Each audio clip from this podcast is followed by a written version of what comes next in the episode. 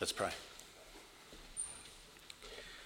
Our gracious God and loving Heavenly Father, we pray this morning as we look at your word that you will help us to understand what it says and that you will teach us your ways, lead us into truth, that we may live as your people. We pray it in Jesus' name. Amen. A lot of people think that God is helping them. They, they thank God for helping them. They tell other people that God has helped them. But has He? Does God really help people? Is God a help? Last week, my son had a terrible fall. Uh, feet went out from under him, landed right on his face. Chipped a tooth, massive bruise on his forehead. Um, later on, after he'd uh, recovered somewhat, we were exploring in a creek and uh, he put his hand on a blue ringed octopus. Um, highly venomous animal, kill you in minutes. At the end of the day, I thanked God for his help. I thanked God that my son was okay. I thanked God that the fall wasn't too bad and didn't leave too much permanent damage. I thank God that the octopus didn't bite him and kill him. But don't you reckon it's a bit strange? Why am I thanking God? I mean, why did God let him fall over in the first place? Why did God let him touch the octopus in the first place? If God was helping us, why did these things happen? I mean, what's going on?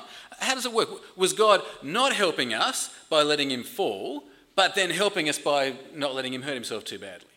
Was, was God not helping us by letting him touch the octopus, but then helping us, by, helping us by not letting the octopus bite him? Uh, that all seems pretty weird to me, doesn't it to you?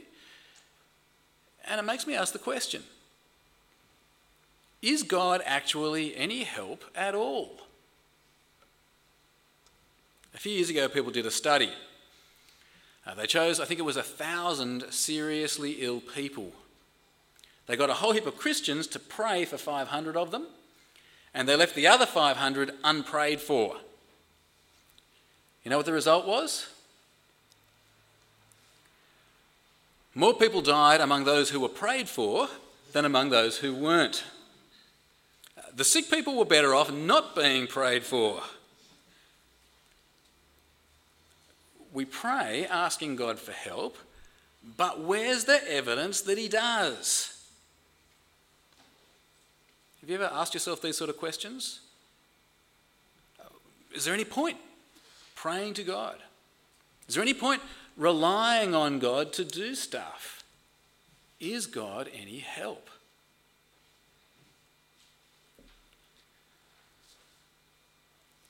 As you can see from the heading of Psalm 124, it's written by a bloke by the name of David.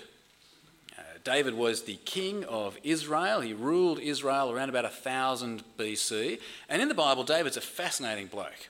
Um, God loved David, favoured David, and God made great promises to David. When, when, when David was a kid, um, God promised him that he would be king. Later on, God promised that uh, his family, someone from his family, would, would have the kingship over Israel forever. A fascinating bloke, this David, a man who had great promises from God. And can you see in the heading that, that it's this David that's the author? It says there, of David. Now, in this psalm, David is saying that God has helped Israel. And he's calling on them to say it with him. And the evidence he gives is the way God rescued Israel from an impossible situation. The situation was this Israel had been attacked. Some of their enemies got, uh, got angry with them and uh, attacked them. And by rights, Israel should have been defeated. Uh, Israel's attackers were powerful, strong, irresistible, in fact. David says they were like a flood, these enemies. They were like a, a tsunami wave. There is no way that Israel could have stood against them. But Israel survived. Israel weren't swept away by their enemies. And David says there is only one possible way that that could have happened. Only one way Israel could have survived, and that is because God was on their side. It's because God was helping them. And now in this psalm, David wants Israel to say it with him, to, to sing with him. He wants them to acknowledge that if God hadn't helped them, they'd have been lost. If God hadn't been on their side, they'd have been destroyed. Have a look with me. Psalm 124 and verse 1. Psalm 124 and verse 1. If the Lord had not been on our side, let Israel say, if the Lord had not been on our side when men attacked us, when their anger flared against us, they would have swallowed us alive. The flood would have engulfed us. The torrent would have swept, us, uh, swept over us. The, the raging waters would have swept us away. A vivid image, I reckon. Do you remember the pictures of the, um, the tsunami on Boxing Day a couple of years ago? Remember the, the, that video picture of the 10 metre wave coming across? It's an incredibly powerful thing, isn't it? There's nothing you can do. You're, you're sunbaking on the beach, and that 10 metre wave hits you. You are history. You're history. You can't fight it, you can't resist it. You are doomed. Israel should have been history. The, the flood of their enemies was engulfing them. The, the raging torrent of their foes was sweeping them away. No human way they could have survived, but they did survive. They did survive. And why? Because God was helping them. Next, uh, next David pictures Israel, Israel's enemy as being like a big animal like a, a, lion or a great white shark or something like that. Uh, they, they should easily have chomped Israel to bits. They, they would easily have chomped Israel to bits, except that God didn't let them. Verse 6 Praise be to the Lord who has not let us be torn by their teeth. Last Sunday night after church, I caught just the, the, the last I don't know, half hour or something of a movie. It was a movie called Open Water. I think uh, what it was doing was telling the story of those divers who got uh, left behind by the boat uh, up, in, up on the Great Barrier Reef. Terrible story anyway. these divers are stuck by themselves out in the middle of the ocean. There are sharks everywhere, and the divers are completely helpless. There's nothing they can do. They can't fight the sharks, they can't swim away. They are nothing but shark food, just bits of meat bobbing up and down, waiting to be eaten at leisure. Totally helpless. Israel were helpless against their enemies. As helpless as those divers out in the open water, they should have been, they should have been chomped. But Israel survived. They survived because God helped them. Uh, next, David says Israel were like a bird in a trap. Now, the bird gets caught in the trap and there's nothing it can do. There is no escape. It isn't strong enough to get out of the trap. It isn't smart enough to get out of the trap. All it can do is just sit and wait until the hunter comes and eats it. It was humanly impossible for Israel to be rescued. But God was on Israel's side. God helped Israel. God broke the trap and Israel escaped. Verse 7. We have escaped like a bird out of the fowler's snare. The snare has been broken and we have escaped. And so David finishes the psalm with a statement about God, a statement that he wants Israel to say with him. Uh, on the basis of the evidence that he's given, David wants Israel to say with him that God is their helper.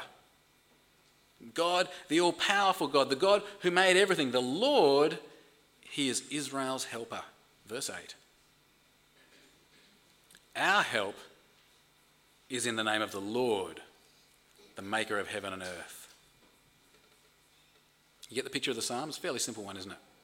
Um, Israel in this hopeless situation, desperate situation, no way they can rescue themselves, no, no human way they can help themselves, but they are not destroyed. They, they're not destroyed for one reason alone because God is on their side, God is helping them. And so David wants Israel to say it. He wants them to admit it, to, to, to sing it with him, to praise God, to trust God with him. It's true. God is on their side, God is their helper. Now, we, we can't tell from the psalm the exact situation in David's life that he's talking about, but if you think about it, there are plenty of situations that would fit. I think of the time with Goliath the, the, the, massive giant, too big for Israel to resist, certainly too big for, for, for a little kid like David to resist.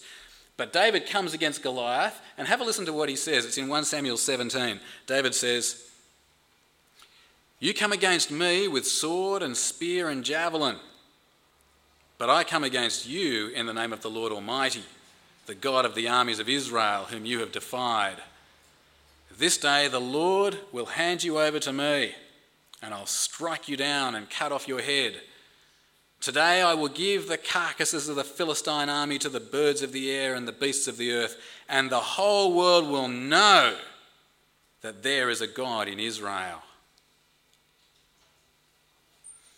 I remember, by the way, doing this, uh, this, uh, this um, 1 Samuel in Bible study a, a few years ago um, in our daytime Bible study, and a Scottish lady called Anna Steele read these verses. I tell you what, they are made for a Scottish accent, these verses. I'm terrible at Scottish accent, but I come against you in the name of the Lord Almighty, the God of the armies of Israel, whom you have defied.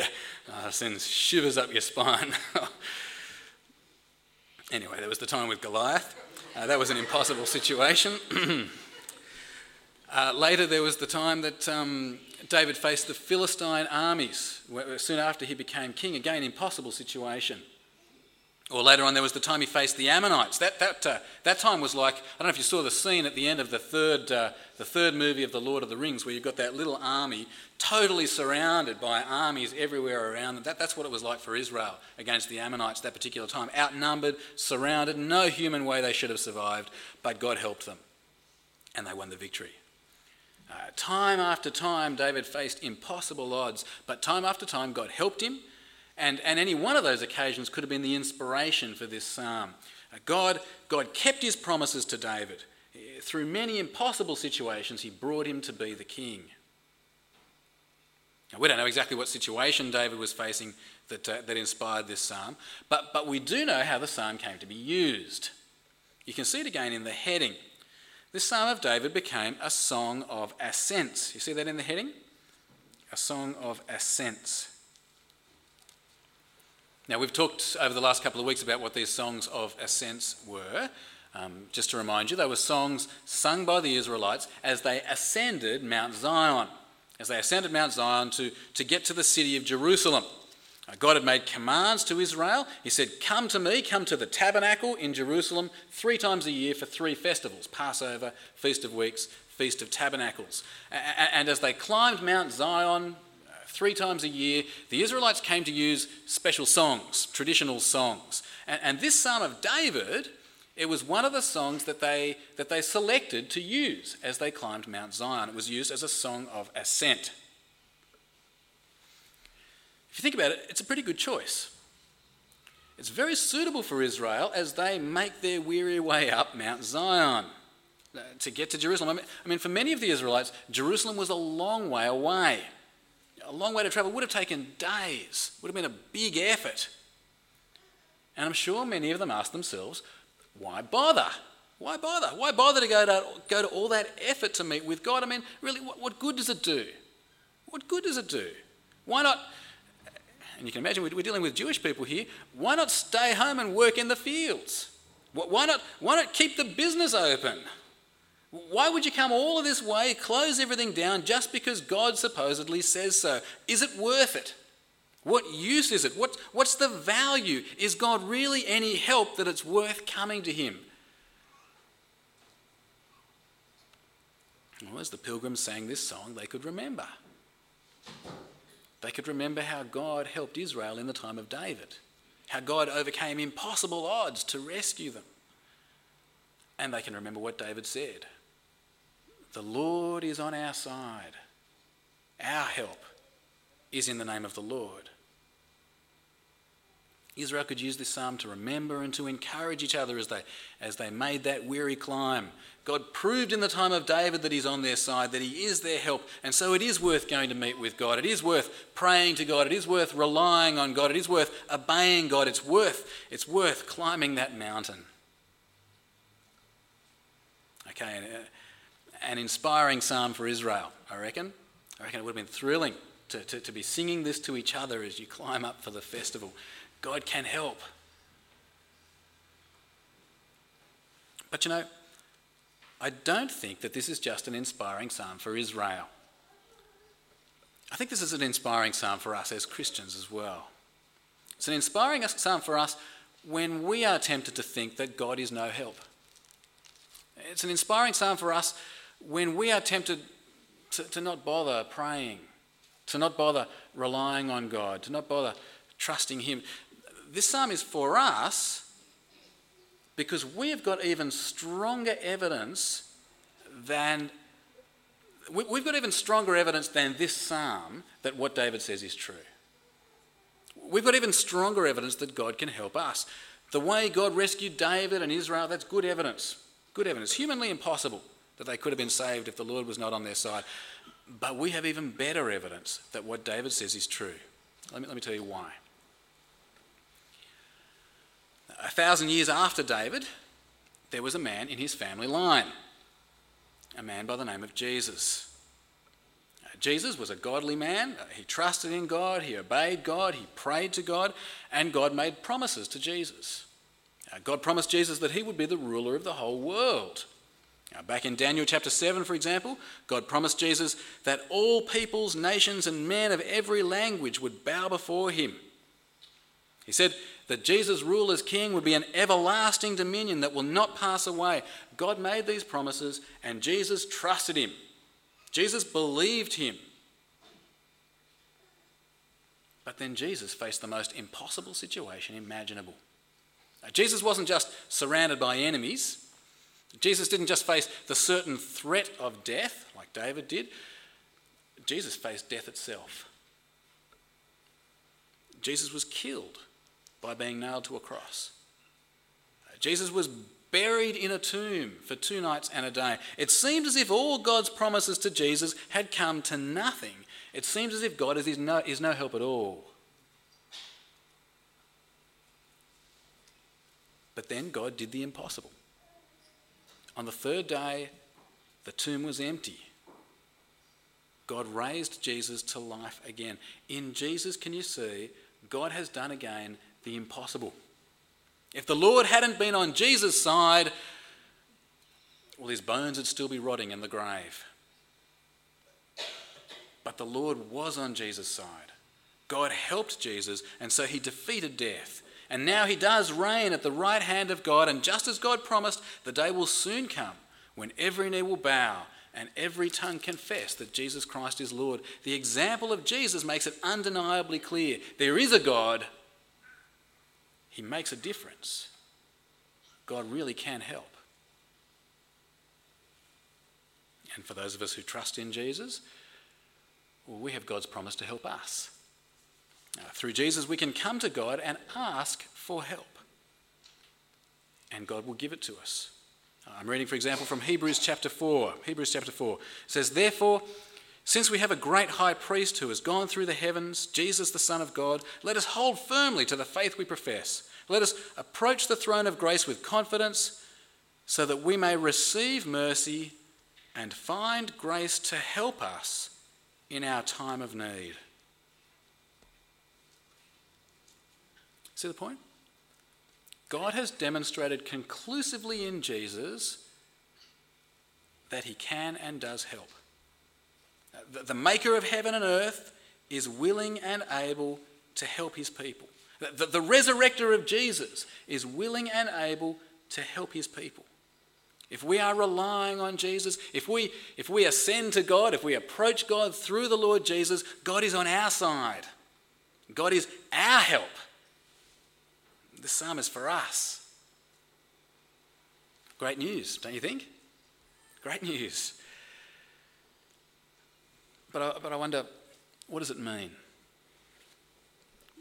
What does it mean that God is our help? What, what, should we expect from God, our helper? Uh, does it mean we've now got ourselves a, a lackey, a, uh, a slave, a gopher? Snap our fingers. God, uh, grape in the mouth, please, and don't stop with the fanning. Of course not. This is the maker of heaven and earth we're talking about. This is our, our king, our boss, our Lord. As we saw last week so clearly, if we, want to be, if we want to be asking for God's help, then we come to him as a servant to his master, as a maid to her mistress.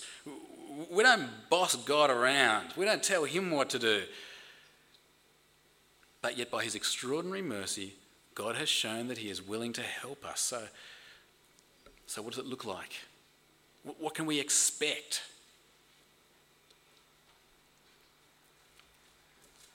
Well, it seems to me as we as we come to God and ask Him for help, as we as we trust in God to give us help, there are three possible situations that we can face, with uh, three possible answers to our prayers. On the one hand, there's stuff, there's stuff that we know that God does not want for us. There are situations where we know that God will not help us. Um, God has revealed His will in, in, on some things. He's told us things like do not murder, do not steal. And so, if we ask God for help on these things, we know the answer is no, or we hope the answer is no. Uh, Dear God, please help me to throttle my neighbour. God's answer, no. Dear God, please help me to rob this bank. God's answer, no. Except uh, perhaps as an expression of his judgment on us. Some situations where the answer is no. On the other hand, uh, there are some situations where we have God's express promise.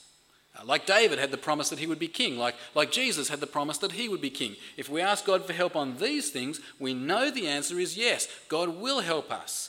Uh, Warren prayed a prayer like that earlier on. God says, He promises, if you confess your sins, I am faithful and just and will forgive you your sins and cleanse you from all unrighteousness. You do it, confess your sins, ask Him for forgiveness. You know the answer is yes. God will help you, He will forgive you. He's promised, and He'll do it.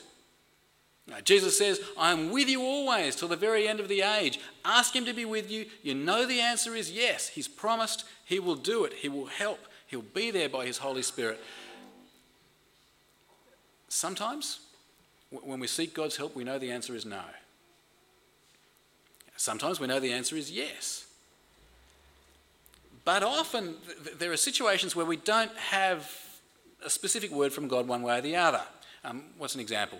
Um, God, please help me to find a car parking spot. Okay, God, God is able to help. God may be willing to help. But He hasn't promised to help, has He? At least not last time I read through the Bible. He hasn't promised to help. And you're not His boss. So He may or may not help.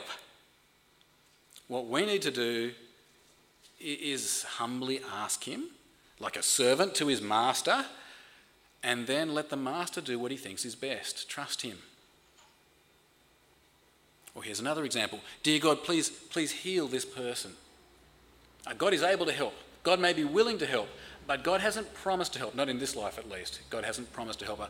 There will be healing in the next life, of course, and that may well be God's answer to our prayer for healing, to take that person from this life into eternal healing. That, maybe that's the reason more of the 500, more of the people who got prayed for uh, died than didn't. Maybe that was God's answer, uh, uh, his way of healing them. The point is, though, there's no problem asking. No problem asking. And we know that God can help. We've just got to let God be God and do what He wants. We can't expect God's help where He hasn't promised it. See the point?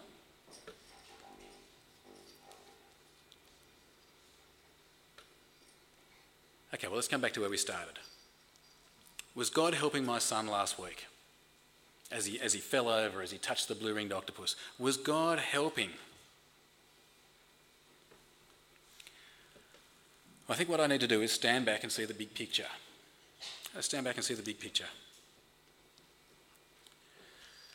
I know that God can help. I know that God does help. He proved it in the time of David, Psalm 124. He proved it with the Lord Jesus Christ in raising him from the dead. He, he, he's promised to be with me and be my help and the help of my family. That I trust is true. If I think about it in the big picture, I know that God has more than, more than helped us. He's, he, gives us every second of our lives. Every moment of my son's life is a gracious gift from God to us. Every moment of my life is a gracious gift of God. And I know that more than that, He's loved us and He's given Jesus to die for us and, and, and given us eternal life. And, and He's given us His word and He's given us His church and He's helped us in so many ways. I need to see the big picture on this. And in the light of that, well, yeah, God let my son fall. God let him touch an octopus, and he graciously spared his life. And through it all, I need to trust God. I need to trust that he is our help. In fact, if my son had died last week, through that all, I still need to trust God. I still, need to trust that He is our help. Uh, he is still the one that gave us life. He is still the one that gave us eternal life. I've got nowhere else to turn for help. Friends, through Jesus, God is our help. He's real. He's our help. So let's do what David says in Psalm 124. Let's, let's trust God. Let's thank Him for His help. Let's pray to Him for help. Let, let's say with David and with Israel, Our help is in the name of the Lord, the maker of heaven and earth. Let's pray.